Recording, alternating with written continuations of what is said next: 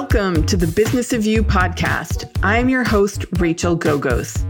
This podcast is dedicated to helping you uncover how to turn your big idea into big business and grow your personal brand into the business of your dreams. Each week, I'll talk to founders of all kinds of businesses, exploring how they launched and grew their companies.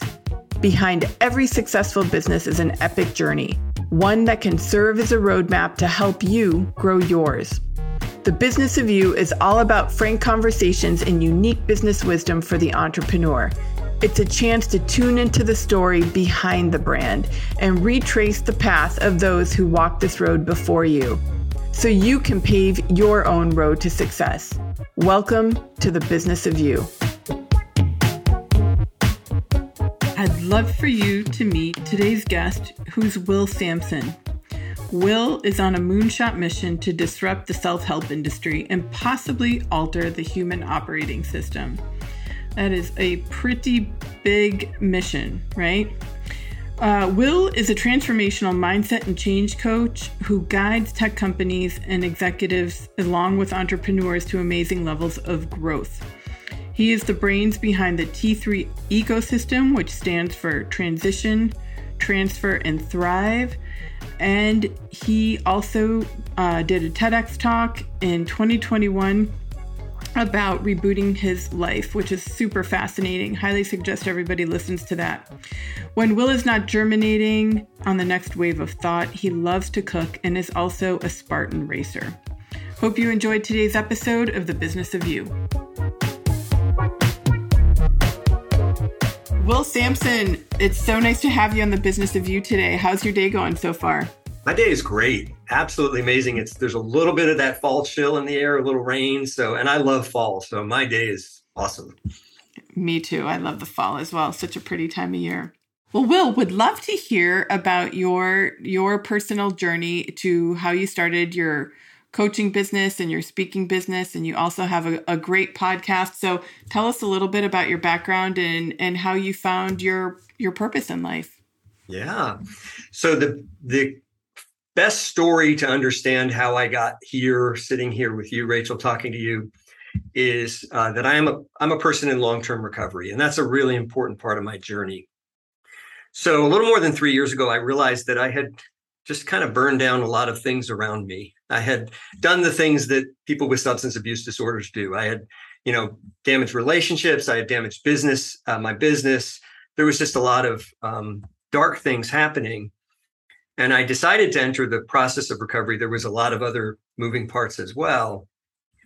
But I was assumed that addressing a, a, as big an issue as substance abuse was something I was just going to have to do on my own. I was going to have to white knuckle it, and I'm going to, I'll, I'll, I'll beat this thing myself. And what happened instead was I, I came into the rooms of recovery, and there were a group of people who said, "Let us love you until you can love yourself. Let us believe in you until you can believe in yourself." And that I, I sometimes refer to that as emotional capitalism, because what they were willing to do was invest love and belief in me until I could create it myself. And so everything I do today is paying back what I've been given by great grace is how do we how do we pay this forward? Um, I've always been very interested in communities and kind of how we live together. Um, I was a sociologist by training. That's what my doctoral, that's what my PhD is in. So I was always kind of interested in it. But as I as I came um, sort of into a new way of being me, so really I, I kind of had to reboot my life three and three years ago and some change. So I said, well, what, what do I really want to focus on in life? And what I really want to focus on is how do we, I, I sometimes joke that my, my life purpose is trying to make interdependence cool. Like how do we, how do we once again remember that we are all bound up together? We are anyway, whether we realize it or not, we are from the moment we wake up till the moment we go to sleep and even throughout the night, there's a group of people keeping our world going. We just don't remember to focus on them. So, so much of my work, my speaking, my coaching, uh, the course that I'm about to release, the podcast is really about this question of how do we create interdependence, which is just a way of a system of mutual dependence on each other, not not codependence, but I think what we need is, in many ways, is a way of remedying, remedying or moving past what has become a kind of toxic independence. Mm-hmm. Um, so that's that's my uh, that's my that's my journey. That's so interesting, and I, uh, the to- the term toxic independence is one I want to dive into. But before we do, was there a particular incident or moment that uh, that catapulted you into taking the steps towards recovery? Yes, I was. Um, I was in a DUI, um, mm-hmm. caused caused an accident because I was inebriated. I drove away, and what happened was I realized that I was going to have to pay some penalty for that. I was going to have right. to go to jail for a few weeks. And it's important to remember, not prison. It wasn't Oz. Right. Jail in in the United States context is is more like um, it's like getting stuck at the DMV with bad food. It's mostly just boring, sitting around waiting. But that ended up being the most incredible part of the journey for me. So, you know, I, I talk about this in my TED TEDx talk, but um, I was I was being sentenced, and the judge. I was the very last person. The judge couldn't figure out why I was why there were still 18 people in the courtroom. She said, "You know, who are you guys?" And my attorney said, Well, they're here for Mr. Samson. They're here to stand in solidarity with him. And she said, and I, am not making this up. It sounds like it should be written by a movie movie screenwriter, but I had enough witnesses. She said, "You are very fortunate, Mr. Samson. Be sure to lean on those people when your time with us is done." And what happened was, I walked through. You know, I walked through that process. That was five weeks where I had a lot of time to do to journal and to reflect and say what do i want my life to be what's my meaning what's my purpose um, you know uh, viktor frankl talks about we find meaning by having a project to work on what was my project that i was going to work on and beautifully i came out of it and about a month later covid started um, and i say beautifully for me because i had been using this product that no one had ever heard of it was called zoom And I'd been using Zoom for years. We used it in my nonprofit. And I said, well, I, I got an idea, guys. We can organize virtual meetings. And so for for the last two and a half, almost three years now, I've been able to be of service to other people. And what happened was over time, I realized, wow, service is pretty great and it's transforming me. So serving others is changing me. I'm going to keep doing this. It's great. Mm-hmm. And were those meetings with some of the other folks you met in recovery, or do you mean you were using it in your work? Or mm-hmm. they were, yeah. Now I do that as well with my work now, yeah. but what I'm referring to specifically was there's a recovery meeting that happens every morning uh, that I help run, as as is true for you know throughout the globe yeah. now. There's a there's a lot of recovery happening online, but it was uh, it, I was able to be of service there, and some of them were the same people. Some of those people have come and gone, as as often happens in the recovery world. And then new people have come in. I've been able to meet new people and kind of help coach them through the process. So, and but mm-hmm. but yeah, no, I do virtually all of my coaching and a lot of my speaking I do virtually online now. So. Mm-hmm, mm-hmm that is definitely a, a beautiful aspect of COVID, right? Like so many more people got online now and, and caught up with the ways we may have been doing business for many years. You mentioned that um, in, in our pre chat that your dissertation was on helping create intentional communities. And um, this term that you just mentioned, this toxic independence piece, like uh, my guess is, I don't know, that toxic independence is um, more of a reason to be thinking about intentional community creation. So can can you talk a little bit about about both those terms and um, especially where you think toxic independence could lead could lead us, you know, just as individuals, mentally, emotionally, and um, and then how building intentional communities is something we may be able to to actively do like in our own neighborhoods like whether you know via zoom or or locally. Sure. yeah. Yeah. What i've come to realize is that that we have a cultural narrative that is killing us literally. And the cultural narrative is you need to pull yourself up by your own bootstraps.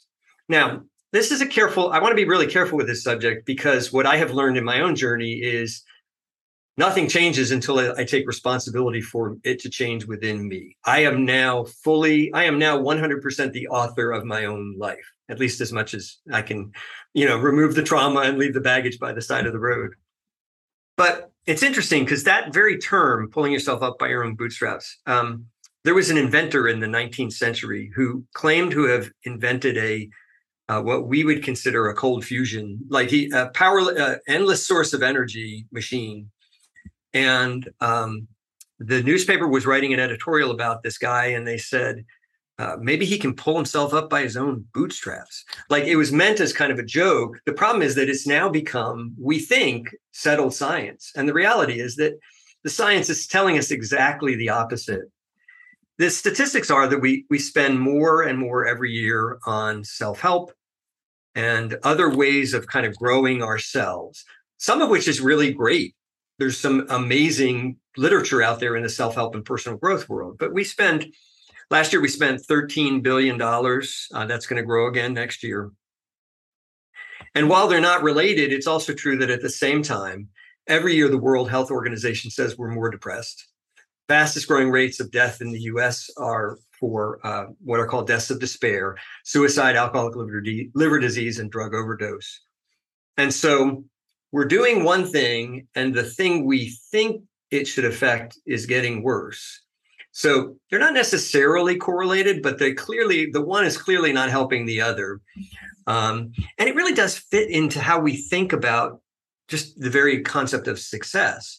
We celebrate these individual serial entrepreneurs, the, the, the Musks and the Bransons and all that. But, you know, Richard Branson is a great example of what I'm talking about here because when Richard Branson was 23 years old, he went bankrupt. And his mom mortgaged her home to keep Virgin Record Store in East London afloat.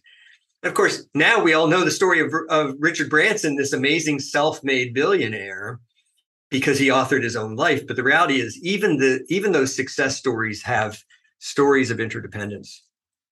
Um, people are realizing that and there's some various there's different kinds of experiments that are happening around the world to try and begin to create community this the communities i looked at for my dissertation were um, what are intentional communities specifically they were the type of communities they were were called new monastic communities so it actually comes out of a term there was a theologian named dietrich bonhoeffer who uh, died at the hands of hitler um, and he was writing this letter to his brother he said what we need is a new kind of monastic community. So this idea where we would live purposely uh, together, um, but it had to be a community that involved families, ch- children, different kinds of, uh, you know, different people living different styles of life and all that. Um, and so I had the I had the good fortune of studying five different communities that were trying to do that. Um, and there was beauty and pain like there is in everything we do together. Um, you know, it's one thing we can control a certain amount of trauma and pain when when all we're talking to is ourselves.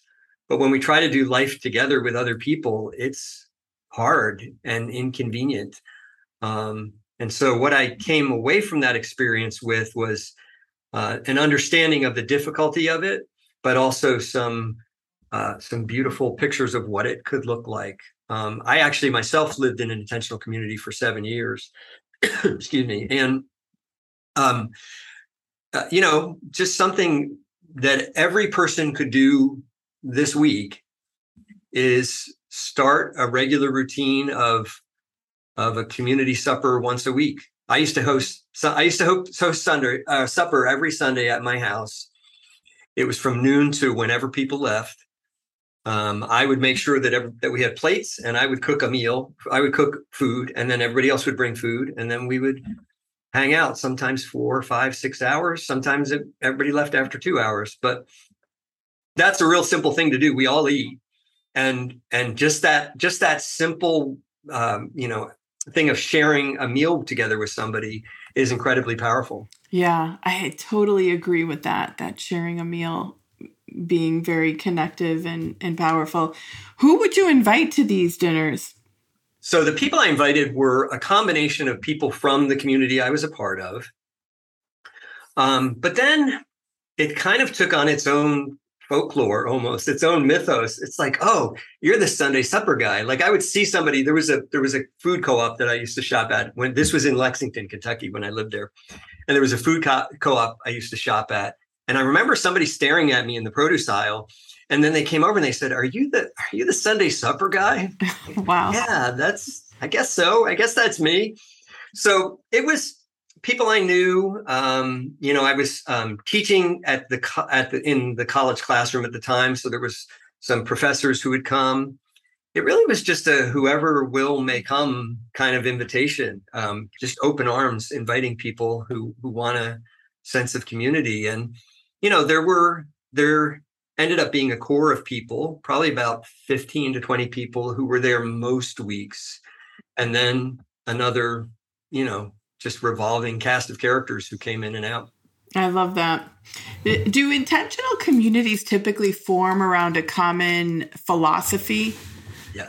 Okay. Yep, okay. Yeah. Yeah. So, yeah. Yeah. And there's been some interesting examples. We all know Amana uh, appliances. Mm-hmm. Amana was actually an intentional Christian community in Iowa, mm. or intentional community rather. I think it might have been Christian, but it was an intentional community nonetheless in Iowa of uh, you know, people trying to do life together. And out of that, they began innovating and creating products. And now we have Amana washers and, and dryers. Huh, that's so fascinating. I had no idea. Mm-hmm. Mm-hmm. Well, some, some of the work that you do today, um, from what I've read, is created on this T3 ecosystem. Yeah. Can can you talk a little bit about your T3 ecosystem how and how you developed it also because I think it's so interesting for people to people who are you know creating their own methodologies or frameworks to understand like how did this come to be? How did you discover it? Yeah. So we kind of have to go back more than 20 years. So in the night I came out of the tech space and in the 90s I um, built a company. It was called Smart Ministry. What I realized was that a lot of people who go into either religious work or just nonprofit work of any kind, they don't go into it because they want to, you know, manage a database of donor names or because they want to, you know, do any of the administrative things that help nonprofits run. And this was uh, 1998 when I started the company. And so this was there was nothing like MailChimp or Zapier or any of these sort of productivity tools that you can now use. Um, people were just kind of on their own and and um, you know, running these nonprofits, they often, you know, as I talk to them, a lot of the the biggest barrier they faced was um, administration. We just don't know how to do this stuff. And I, um, my back, my educational background is not in IT. I got into IT because it was a solution to a problem I had, which was I was working. My first career was in politics. I was working in politics. Like, how do I manage names of people? How do I manage walk lists? All these kind of things that campaigns need. And so I started Smart Ministry um, as a way of kind of building. It was an administrative portal, was what we called it. Today, we would call it an application service portal. It was kind of software as a service, but we weren't. It wasn't hosted. Obviously, this was 1998. None of these, a lot of this technology didn't exist. But today, what it would look like would be software as a service, where you log into a single uh, um, instance, a portal, and then you have your, you know, database, your your mail systems, all that. Um, and it was a great concept, and we had we had a lot of people very interested in it.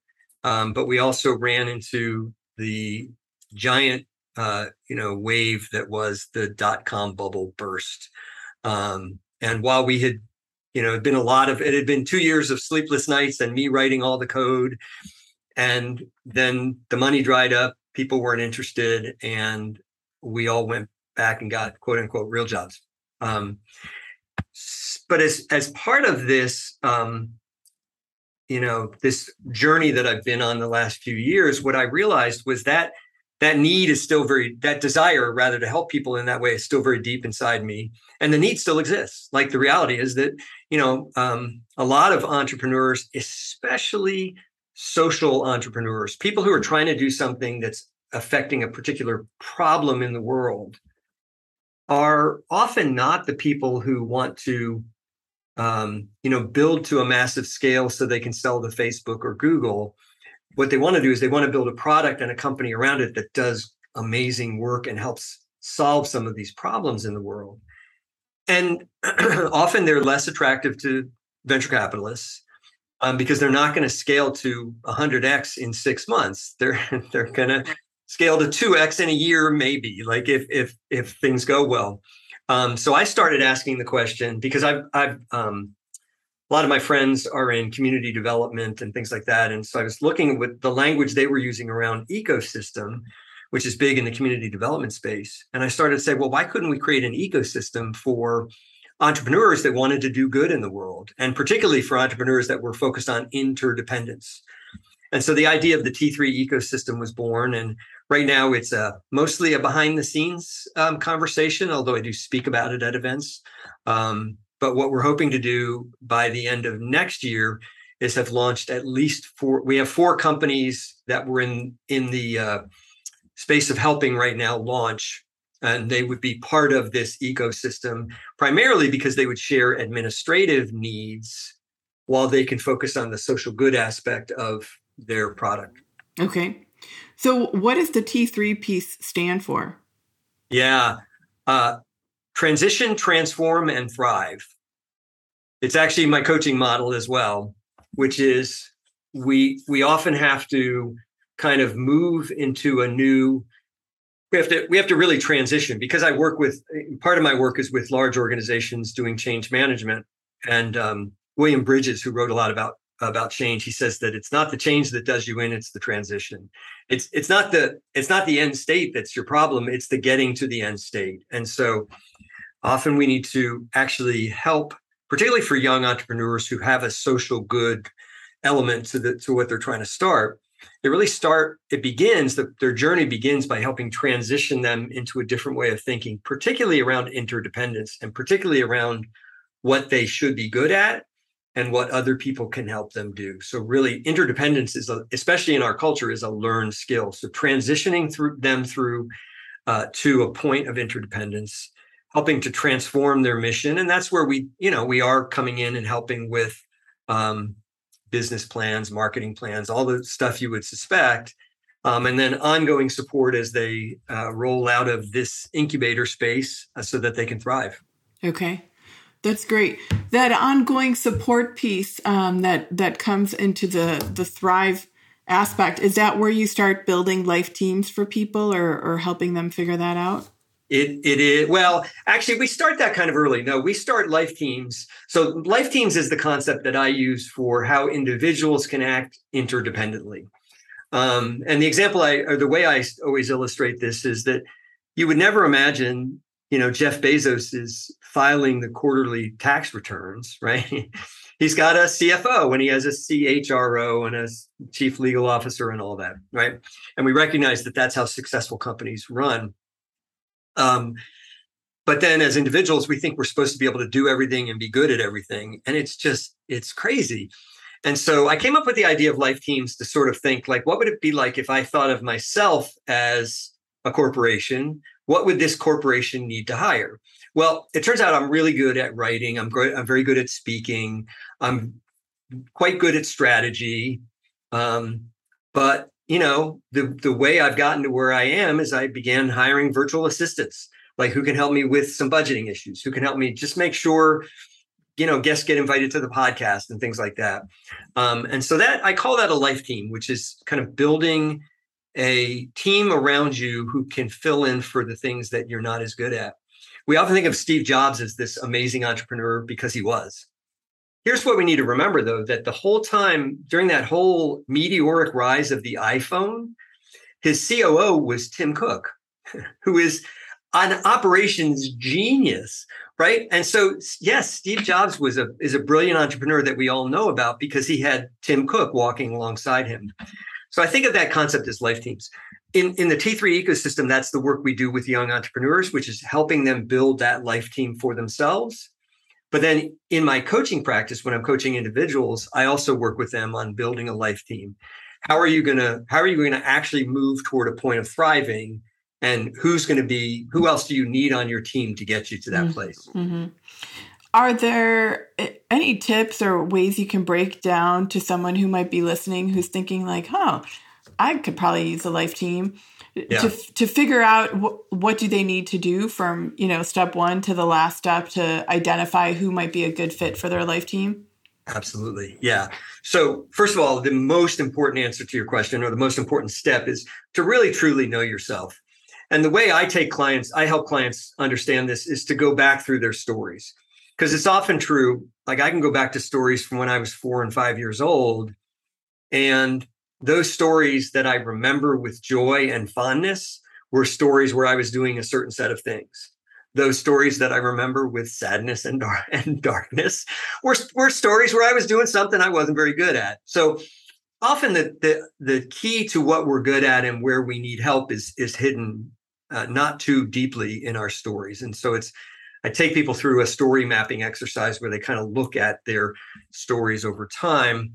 Um, but then probably the easiest place after that is to build a basic mastermind. You know, we we talked about the power of Zoom. Look, masterminds are free, I guess, unless unless you're going to talk more than 30 minutes, in which case it's $15 a month for a Zoom license. I mean, it's so straightforward to do it. I actually run three masterminds right now, one here in the US and then two for people around the world. Um, very simple and it's a very simple formula. Like, what's a mastermind? I heard something about it way back in Think and Grow Rich and all that. I have no idea what it is. It's just a simple getting getting together of people. And because I come out of software development, I'm so familiar with Agile. It's an Agile way of building a life team. So it's just three questions. What did I get done since the last time we were to get to get we got together? What am I going to get done between now and when we get together? And how can the group help me? And so there's there's a lot more to building a life team than that, but that's sort of the basic building blocks, which is start with a really good understanding of who you are, what you're good at, what gives you joy, what gives you revenue. You know, it is important with with for entrepreneurs. Look, if if you're not earning revenue with the thing you're doing, somebody else should be doing it, right? And we all kind of know this, but it's easy to forget. So start by understanding who you are, what you do well, build a mastermind around you. Um, and then I, you know, a, a, important part of my life team's journey and my overall life growth journey has been, as I mentioned earlier, being in service and kind of thinking, trying to wrap my head around how do I live as a gift to the world? Because when I give gifts to people, they often give them back, it turns out. Now, I don't, I try to be really careful when I'm talking to people about this who are new to this concept I'm not talking about just giving and giving and giving and to, to people who are energy vampires. I'm not talking about that at all. Um, and I've even had situations where I've had people in mastermind groups that I've had to kind of ask to leave or to behave in different ways because they were taking, not giving. But that's been pretty rare. Um, but you know, even just beginning with the question of how can I serve? How can I help? Um, you know there's there's three questions that i help my clients um, employ in their life. And there are three questions i learned from the recovery process but they're equally applicable throughout the world throughout every part of our life. And the three questions are what can i learn? How can i be grateful? And how can i help? So whenever we're confronted with these difficult situations things that didn't turn out i had a client situation back in the summer that just went re- downhill real fast. like it was just not a good situation. And most of us say, oh, that person is so wrong. Let me think of all the reasons they're wrong. What I've learned instead to start with the question, what can I learn from that interaction? Interaction. What, what did I miss? And you know, I'll give you an example that's not related to people or to to clients at least. Um, back on actually on July 4th, I was in a car accident. And I was clearly in the right, no question asked. I was the third or fourth person going through a green light. Person ran the red light, sideswiped me. Um, but I was able to practice because I've been helping teaching my clients this. I was able to sort of ask that question: What can I learn? Like, and I'm a even more careful driver now than I was then. How can I be grateful? Well, my car spun around twice, but I'm alive and I'm mostly healthy. You know, I had a, a little bit of shoulder uh, pain and and some back pain and you know week later it was a forgotten muscle memory at least Um, and then how can I help? So right away, I reached out to this person, the other driver. How can I help? Are you okay? Turns out she didn't really want consoling at that point, but that's okay because that that model changes our way of seeing the world, where we don't think everybody else is the problem, but we think we're the solution because we are, can begin to own uh, our own journey and our own story. So that's a big part of developing a life team as well is just sort of living learning how to live in right relationship with ourselves and others. Mm-hmm, mm-hmm. yeah that's such a, a beautiful example the car accident of the three questions. I'm glad you shared that. Thank you.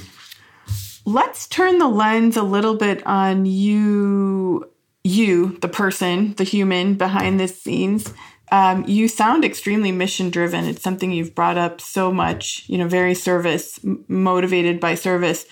What would you say, Will, are some other attributes of your personal brand and how would others describe you?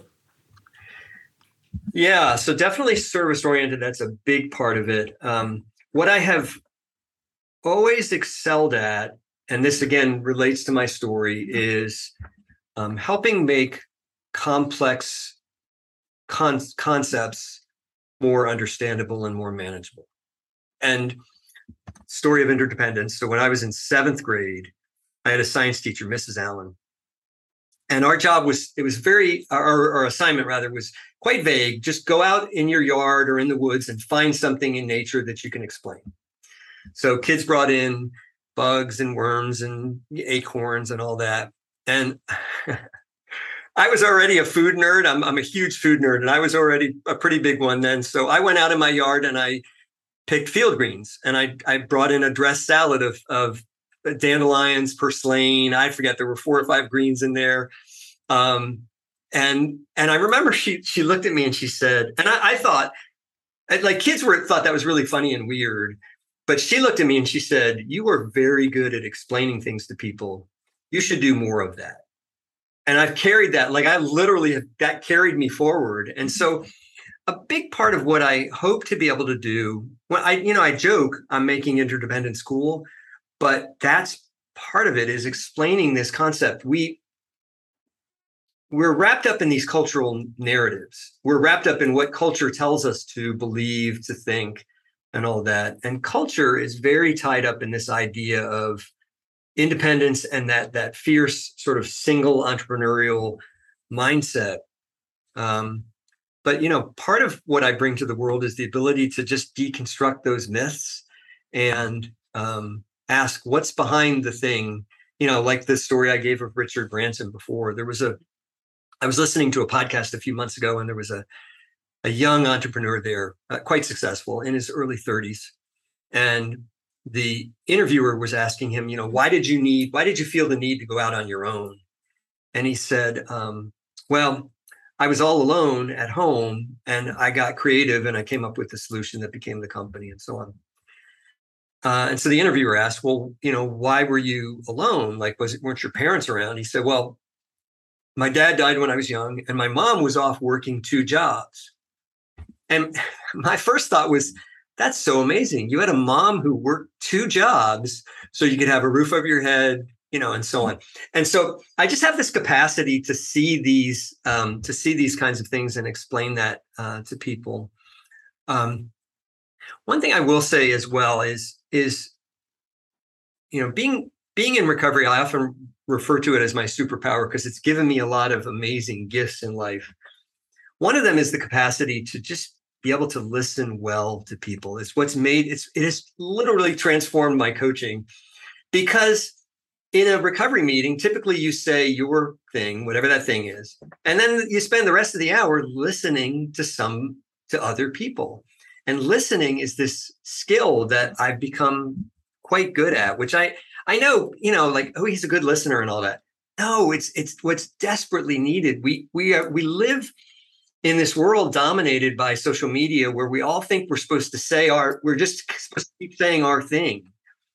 And really having that ability to cultivate conversation and bring people into deeper conversation eventually t3 uh, is moving once once we start to build some entrepreneurial base to where we're going to have um, conferences and uh, we'll begin to do research where we can actually help teach people the skills of, of listening deeply and really focusing on the real problem. It's so easy to get caught up in whether it's the political conversation or the social media conversation, it's this, it's that, it's this candidate, it's this problem. And not to and to forget that beneath these really deep-seated problems we face in the world are real humans who just need someone to give them a voice and someone to and they need someone to actually listen to them. Yeah. Yeah, it's so true.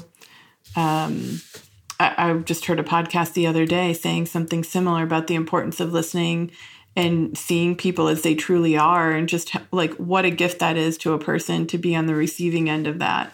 Right. So um you mentioned you did a ted talk and i and i saw that as well. How has that impacted your business growth or your personal brand the actual yeah. you know like tactic of of um, creating and delivering a tedx talk. Yeah.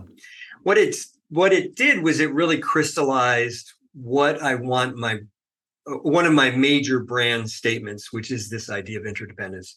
When you're when the stakes are high as they are in something like a tedx talk you want to be sure you get the topic right. You want to you want you don't want to get up there and you know just ramble on you want to be able to have a, a clear message that you're delivering to people.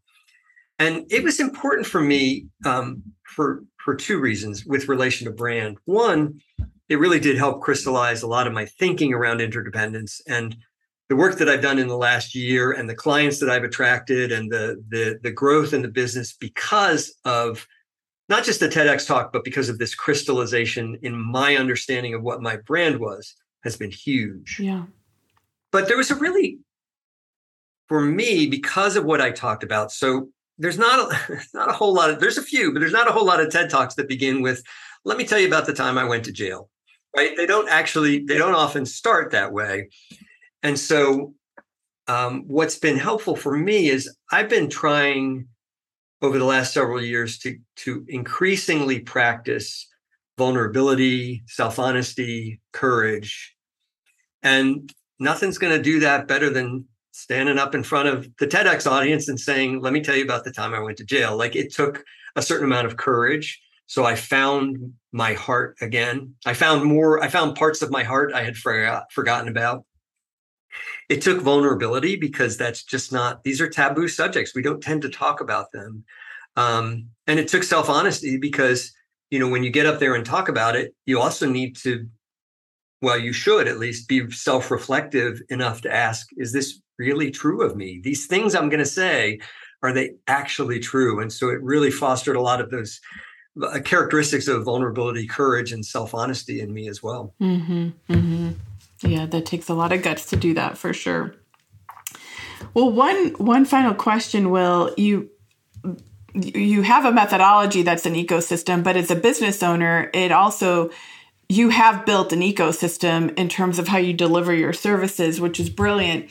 You're a speaker, you're a coach, you um, now have a course coming out, right? Like what what is so what is next for you on the horizon? And you know, feel free to talk a little bit about your course as well. You bet. Yeah. So the course I'm absolutely stoked about. This is sort of the culmination of more than a year's worth of thinking and a whole lot of research went into it. The course is called How to Create Lasting Transformation in Your Life. And what I have learned um, from my own journey is that often the person I who least believed in me was me. Like, and people in recovery experience this all the time. You know, for years you're telling you're telling the people around you, well, I'm going to make this, I'm going to fix this problem, and then you don't, so they stop believing you. But the but the single most significant person who stops believing you is yourself. And so people lose self trust. And one of the reasons I think we're awash in self help books while we're also awash in depression is because there is just a gap between those two. And we don't really know how to create change in our life. And even change, I, I talk about in the course, change is fleeting. Transformation is important. You know, if you change, if you, you know, pick up some new habit, you can go back to that. You can go back to the old ways of being. When we transform, we take on a whole new identity. You know, the example I give in the course is once a caterpillar turns into a butterfly, It's not crawling around on the ground anymore because butterflies do different things. And so we need to become something different, including how we think about other people, um, because we have, for, for too many, they are um, what I would call just kind of a self-help burnout. They they've they've invested a lot of money in books, courses, webinars, all that. They keep coming back to the same questions and and problems. And so really helping people develop a consistent pattern of lasting transformation that follows four steps. It starts with our head, but then it moves into our heart. Often we go from our head to our gut, which is where habits exist, but it moves into the heart where we create an identity. And then we create a habit and a habit stack, a series of habits linked together. And that gives us the belief and the ability to then imagine, okay, what else could I, where else could I grow? So it's think, be, do, then grow. Um, and then the other exciting thing that's on the horizon, it is actually going to be one of the companies that'll launch next year, is Life Teams is going to be an app. So we're actually building. I'm working with uh, a really incredible AI uh, team out in LA right now, who is helping me design the algorithm algorithm to begin to create our own life team. That's amazing. So w- that'll be an app for mobile. It'll be an app for mobile. Yep. Okay. And then also have the opportunity to do it'll also help people self-organize masterminds as well as local meetups. But specifically around this question of interdependence and how we help each other succeed it's not just a meetup for a meetup. These are this is small no life team. I the research seems to indicate that no team this size should be bigger than six people. So okay. you'll be able to self-organize on the app teams of up to six people that are doing life together with you. Oh i love that. That's super cool. Yeah. Well, you'll have to come back and tell us about that when that's ready to go. What are you estimating time wise for that? That's gonna. That's still gonna be a while. Okay. I'm, I'm optimistically saying next August. I okay. think. We're, I think we're okay to launch uh, next August. Okay. I put apps and websites in in the category of like when you're building a house, a physical house, right? Like there's always things that come up you didn't think of adding right. or ways to restructure. So um, we'll keep our fingers crossed for August. There you go. And I would love to come back and talk about it when it launches. Yeah, I think it's a really neat concept. Will, it's been awesome having you on the show. Where is the best place for people to find out about you, learn more about your coaching, maybe bring you on as a speaker or, or listen to your podcast? Excellent. The best place is to just go to my website and it's just willsamson.com, no P, W-I-L-L-S-A-M-S-O-N dot com. And you can sign up for a weekly newsletter there. I put out a, a short newsletter. Some of these newsletters now are gigantic. No, it's a, it's a short three or four paragraphs long and then uh, also has updates on the podcast and things like that. You can listen to the podcast. You can sign up for coaching there. There's a form to fill out where you will, um, so it'll start the interview process. Um, and then that's also how people find me to book me as a speaker. Excellent. Thanks so much, Will. Rachel, this was great. Thank you. I hope you enjoyed this episode of The Business of You. If you found a little dose of inspiration or learned something new, please leave a review and share it with a friend or even two. Interested in building your brand and business?